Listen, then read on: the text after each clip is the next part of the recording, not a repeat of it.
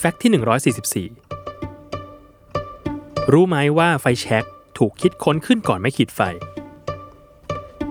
ไฟแช็กนั้นคิดค้นขึ้นในปี 1823 โดยนักเคมีชาวเยอรมันนามว่าโยฮันวอฟกังโดเบไรเนอร์ ไฟแช็กรุ่นแรกถูกเรียกว่าโดเบไรเนอร์ lamp หรือตะเกียงของโดเบไรเนอร์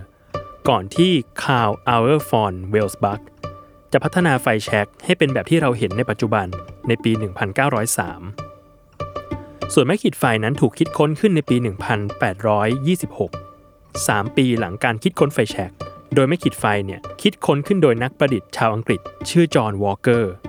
แต่มันไม่ค่อยประสบความสำเร็จเท่าไหร่ ก่อนที่คุณชาลซอเรีย